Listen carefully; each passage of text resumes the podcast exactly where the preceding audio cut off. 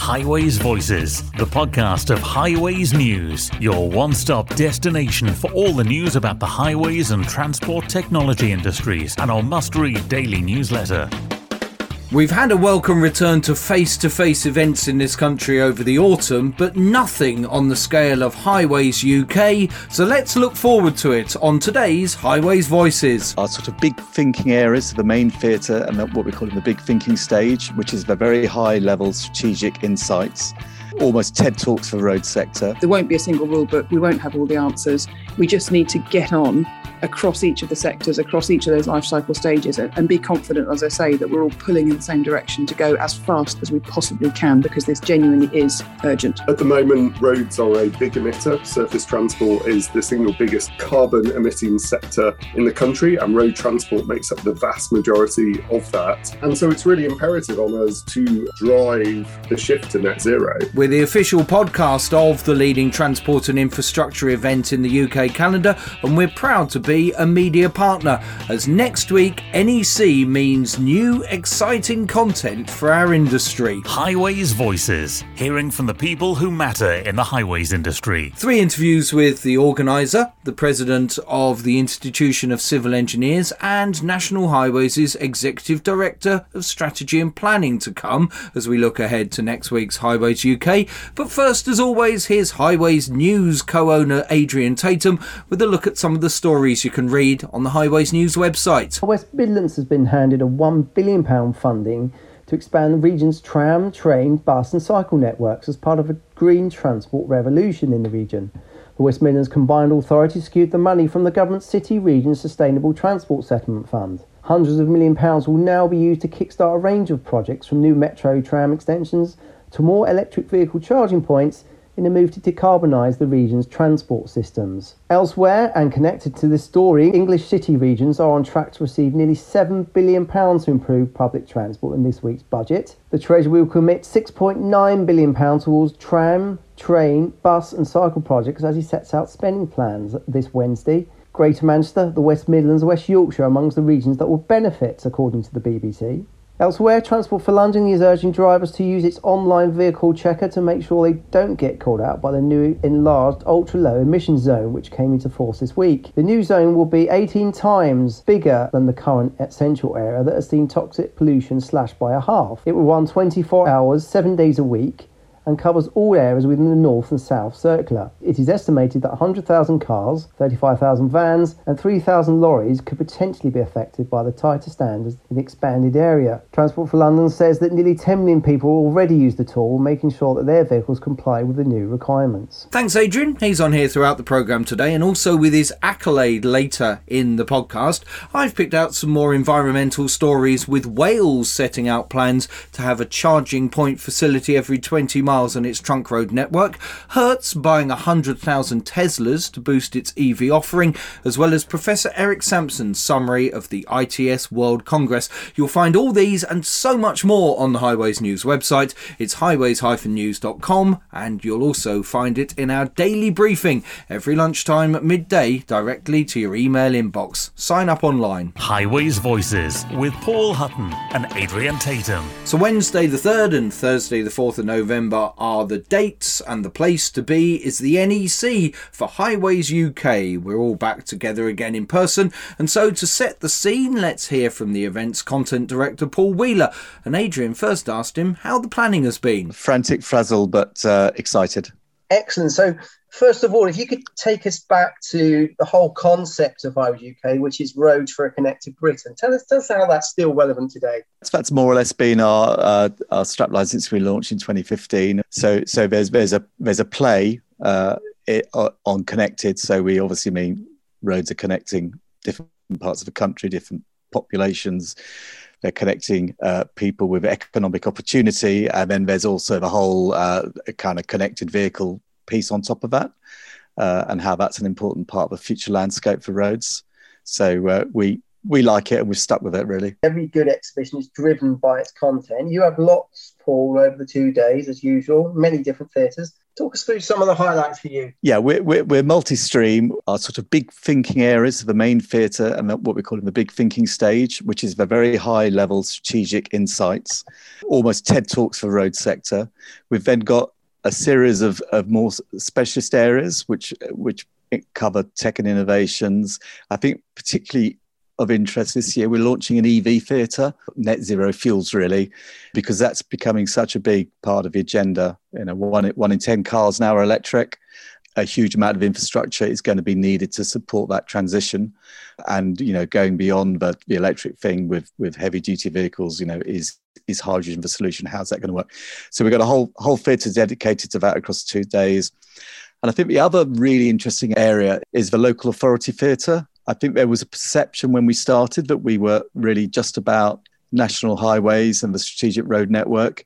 Our sort of relationships with ADEPT and L C R I G, uh, I think we can truly say that we represent the whole of the U K's road sector. The Highways U K is ever evolving. Talk us through some of the other feature areas of the show as we kind of map Our, our listeners kind of route through the show. What what would they expect to see other than the theatres? Well, it's it's a, it's a big big exhibition. Uh, if you came in twenty nineteen, we're slightly bigger.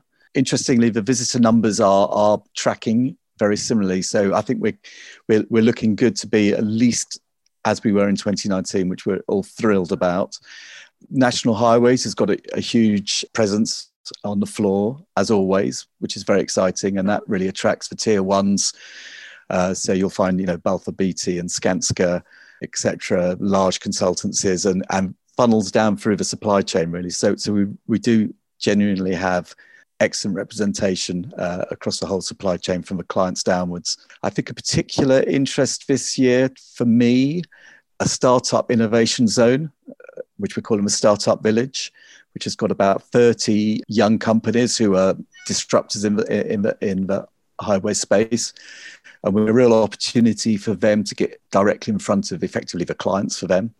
Uh, so that that's that's actually a new innovation for this year. Other, other things which I think are going to be of great interest, actually they're not all happening on the exhibition floor. So there's an autonomous bus trial going on uh, at the N E C, and uh, they're laying on extra services so that visitors to Highways U K can can ride an autonomous bus from outside Hall five up to Resorts World and back again.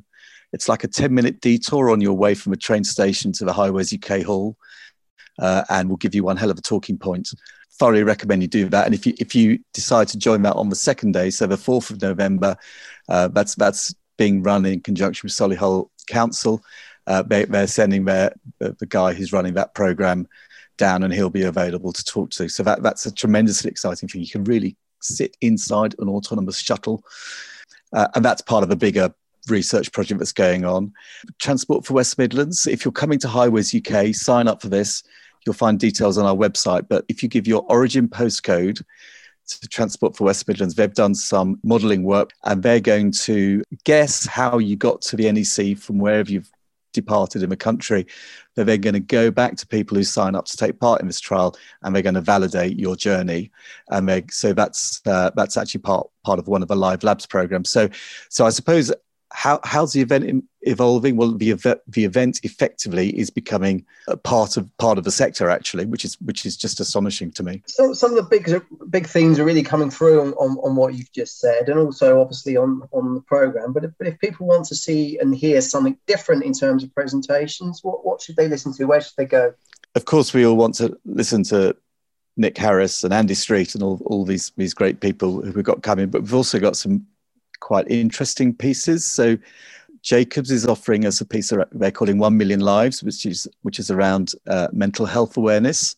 Women in Transport are running a panel around gender perceptions in the industry. And I, I suppose something that's particularly strong this year is social value and its role in the sector, and how organisations are using social value to effectively energise their businesses and make their staff uh, more engaged with what they're doing, and also changing the perceptions of the, the highway sector externally by, by getting involved in various social value initiatives. Of course, the best thing about Highways U K I think, is if you come at the end of the first day, the drinks reception in the exhibition hall, starting at five o'clock around the National Highways stand, is always a highlight for everybody who attends. A man who'll be so pleased to see the crowds arriving next week. That's Highways U K Content Director Paul Wheeler on Highways Voices. National Highways Executive Director Elliot Shaw on his way. But first, let's keep up the climate conversation and hear from the Institution of Civil Engineers President Rachel Skinner, who's leading a discussion on getting serious climate action towards net zero on Wednesday at ten forty.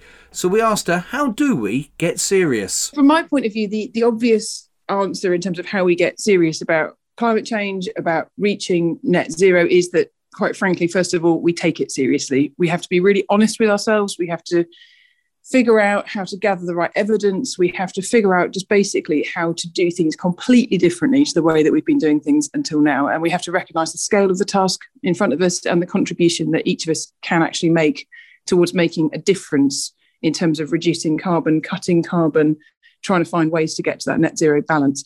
And to do that, people generally, all of us, have to really understand what net zero actually means. We have to appreciate that achieving net zero is actually just one side of the climate action coin we need to get to grips with, with the other side being the, the resilience piece to do with defending against the impacts of climate change still to come. And we also have to recognise, even more terrifyingly, that actually all of that climate action is actually just one of the sustainable development goals towards which we should all really be doing a lot more to make progress. But on the net zero piece, we have to figure out how to set carbon reduction and the pursuit of proper, genuine net zero outcomes, or even better than that, actually, as a goal that we mean to meet at whatever level. So it doesn't matter if we're talking about tiny projects, if we're talking about mega projects, if we're talking about existing operational transport systems that are out there, we have to actually set the right goal in terms of pursuing net zero. And we have to recognise this is all really about behaviour change and culture change, because we have to choose to make this matter, and we simply have to just change the way we do things around here. And this is a massive job, isn't it? How do we plan and then measure what is being done? And like anything that needs to be achieved in life, it often takes a strong leader to drive it through. So who should be leading on net zero in the highways and transport sector? Yeah, I think leadership for me is one part of this whole jigsaw, and we have quite strong political leadership in this sense, not perhaps so much in terms of the specifics and, and the policy side of things, but in terms of the broad direction of travel. I think that's a really good start. You know, we're pushing on an open door, but I don't think it's going to be the case that we just have a single leader who is going to, to drive this through. I think we need many leaders who understand many different parts of the, the whole of the highways and the transport space, and indeed other sectors beyond that, but also different stages of the life cycle, um, different specifics that we're going to need to bring through, because no one person can possibly know everything about all of the things we need to do in terms of decarbonisation and net zero and so on. It is, it is incredibly broad, and it literally touches everything we do. And we don't have anybody who's an expert in absolutely everything we do right now. So it's very unlikely we're going to have a single, a single leader who emerges. That said, I do think there is a case for really strong leadership in terms of the actual overall, the message, the, the outcomes we're trying to deliver, and, and the fact that this really does matter and it will continue to matter. In other words, people really have no choice but to, to get on board and to really start to, to help. It, it reminds me quite a lot, actually, about, it reminds me quite a lot of the changes that we've made around safety in recent years across the, the whole of the construction industry, really, um, in terms of actually taking it seriously and having that sustained effort.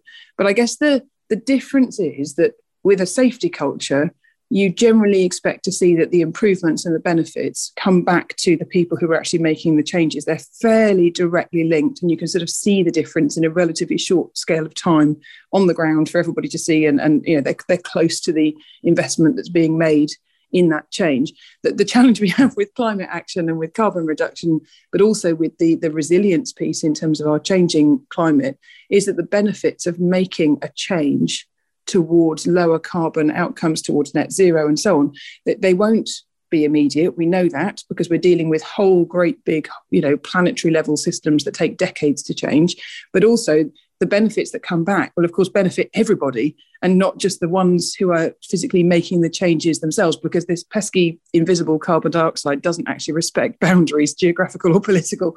Um, so I think that's perhaps where the leadership piece comes in. We're going to have to have really strong leadership around this, really, really strong confidence that we're going in the right direction, even if we don't get that kind of immediate pat on the back or recognition that, you know, yes, that's enough, yes, that's the right direction and so on. We're going to have to find ways to keep ourselves moving in that direction, given that there won't be a single rule book, we won't have all the answers. We just need to get on across each of the sectors, across each of those life cycle stages, and, and be confident, as I say, that we're all pulling in the same direction to go as fast as we possibly can, because this genuinely is urgent. Hi, Rachel, it's Paul here. For people who work in local authorities and have vast amounts of other things to do and to worry about, how can they actually play a role in this, and what role do local authorities have in this? For me, the local authority side of this is absolutely huge, simply because the local authorities as a whole essentially give us a patchwork across the whole of the country, um, and similar essentially, you know, in many, many parts of the world, where, where essentially they they touch all of the different sectors, all of the existing built environment, all of the existing natural environment pieces that are already out there. And of course, that reach goes far beyond the, the highways and the, and the transport side of life.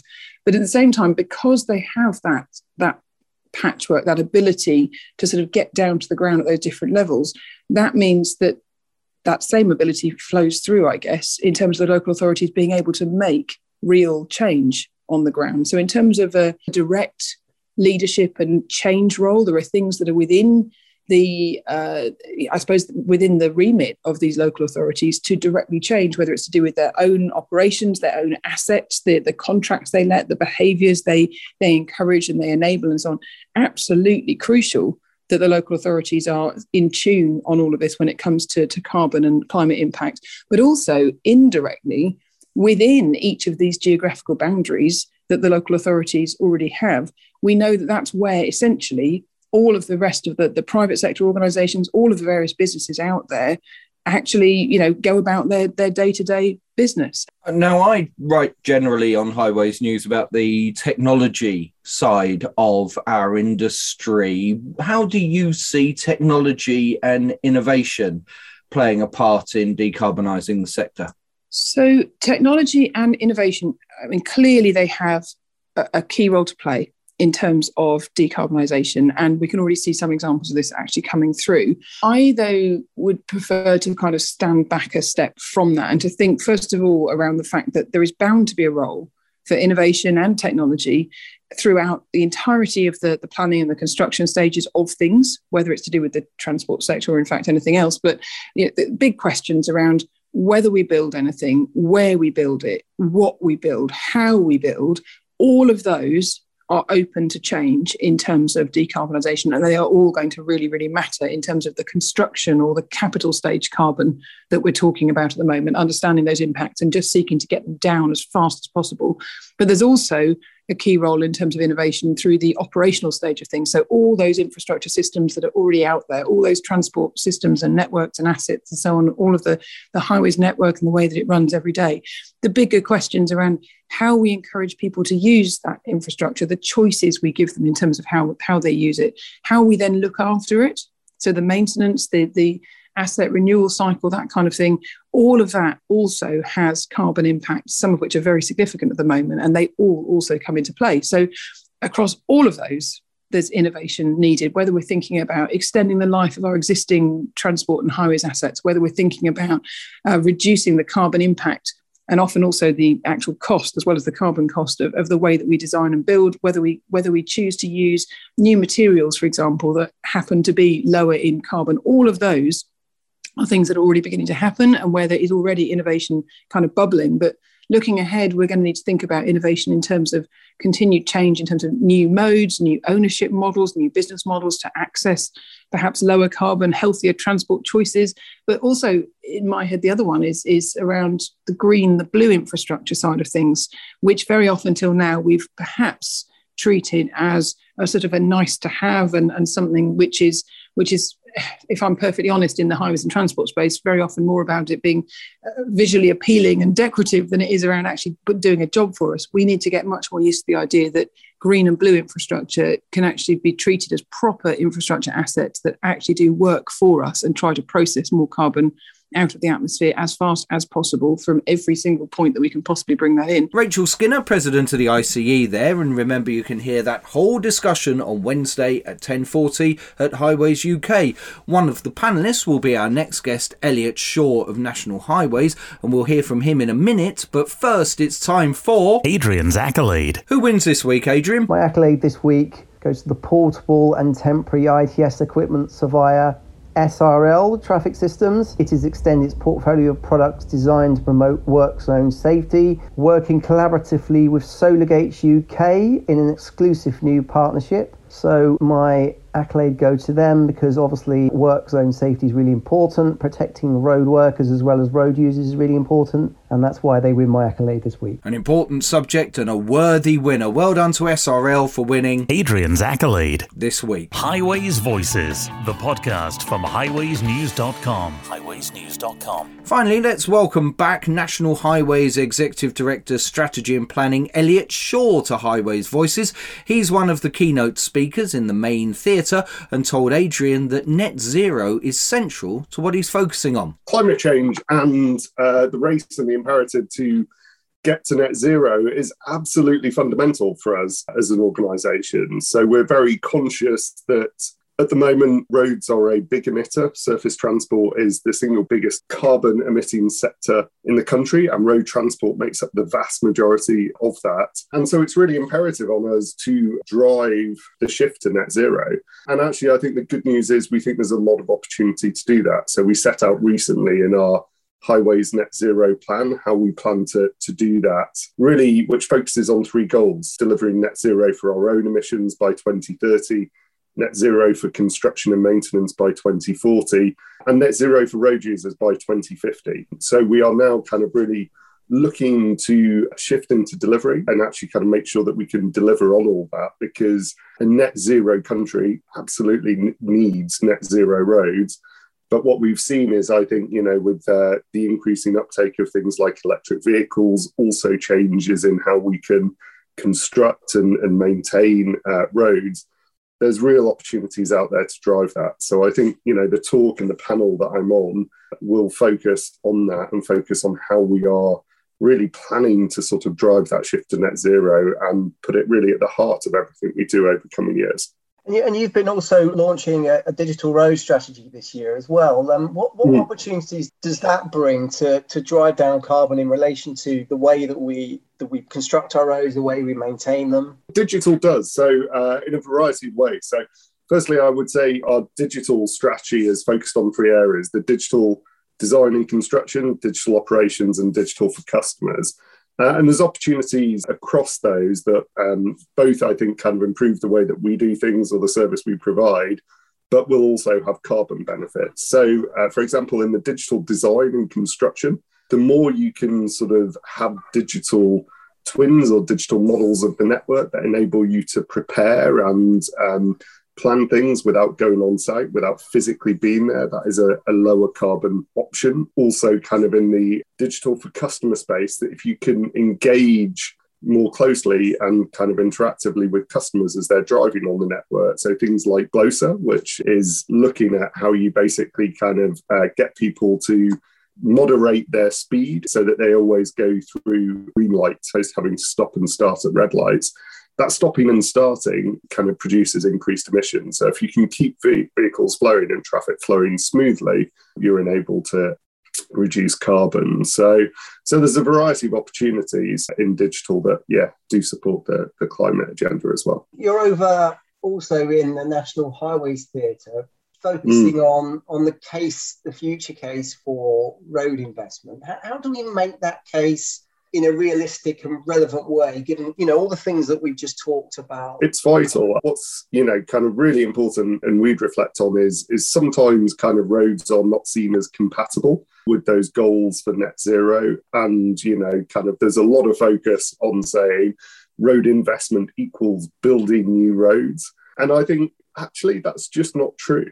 So certainly kind of if, if we look at our, ourselves within National Highways, actually sort of of our kind of overall investment package in the R I S, over half of that is for operating, maintaining and renewing the network. Or it's for also things like our designated funds, which include kind of a lot of investment. I think we've got about three or four hundred million on specific small environmental projects as well, and going beyond a lot of the environment work that uh, is done sort of within individual projects as well. I think it's really important that we try and um, tackle some of this perception that roads are bad. And I think I, I look at that really from three angles. Firstly, on, on the environmental side, I think it's really important to note that roads are not just for cars. Roads are there for, for bikes, buses, uh, increasingly things like e-scooters. So new, new forms of mobility that are either sort of public or kind of inherently low carbon Uh, in their nature, and and we need to prepare our roads for them. So within National Highways, we have a big programme to build cycleways and cycle schemes. We delivered one hundred fifty in, in R I S one, and we're continuing to do that, and we want to continue to um, focus on that over coming years. And I think on the environmental side, it's important to note that roads are going to decarbonise fast. With that shift to electric vehicles and that, um, that end of petrol and diesel sales uh, at the end of this decade, I think the next ten years are going to see a massive shift in how, how quickly our roads uh, decarbonise. And as I said before, like investment in roads generally does not equal new roads. Uh, even if it's uh, enhancement in enhancing our roads, most of the time that is unlocking bottlenecks and, you know, kind of, for example, kind of junction improvements. And actually that stop-start traffic actually increases carbon. Um, and I think, you know, from uh, other perspectives, it's also really important to remember the customer story as well. You know, demand for the network is is going to continue to, to rise. We've already seen quite a significant increase in freight traffic through the pandemic and, and, and after the pandemic. And um, it looks like, you know, those trends will kind of continue as well. Um, and, you know, I would say if we have our rounded ambitions as a country, roads play a really key part in that and, and delivering social value. So things like levelling up and, you know, that agenda, we are not going to level up without decent road connectivity. You know, roads are also needed to connect to other modes as well. Obviously, we're working closely with the likes of Network Rail and H S two to make sure that people can travel to stations, uh, for example, and get on those modes. And we also shouldn't forget that the jobs and the skills that the investment in roads bring. I think R I S two is basically expected to support up to sixty-five thousand jobs, which is, you know, significantly more, for example, than H S two. Phase one, I think L T C is about twenty-two thousand jobs, which is about uh, the same as, as H S two phase one. So, so, you know, there is a significant sort of jobs and skills creation focus as well. So I'll be talking about um, all of that and, and how I think we uh, can continue to make the case for, you know, road investment being uh, quite key to uh, the country that we want to create going forward. If people want to come and see you talk about the environment and they want to come and see you talk about roads investment strategy in the future, where should they be and at what time? The, the first talk I'm doing is the Getting Serious Climate Action to Net Zero panel, and that's on at ten forty a m uh, in the main theatre.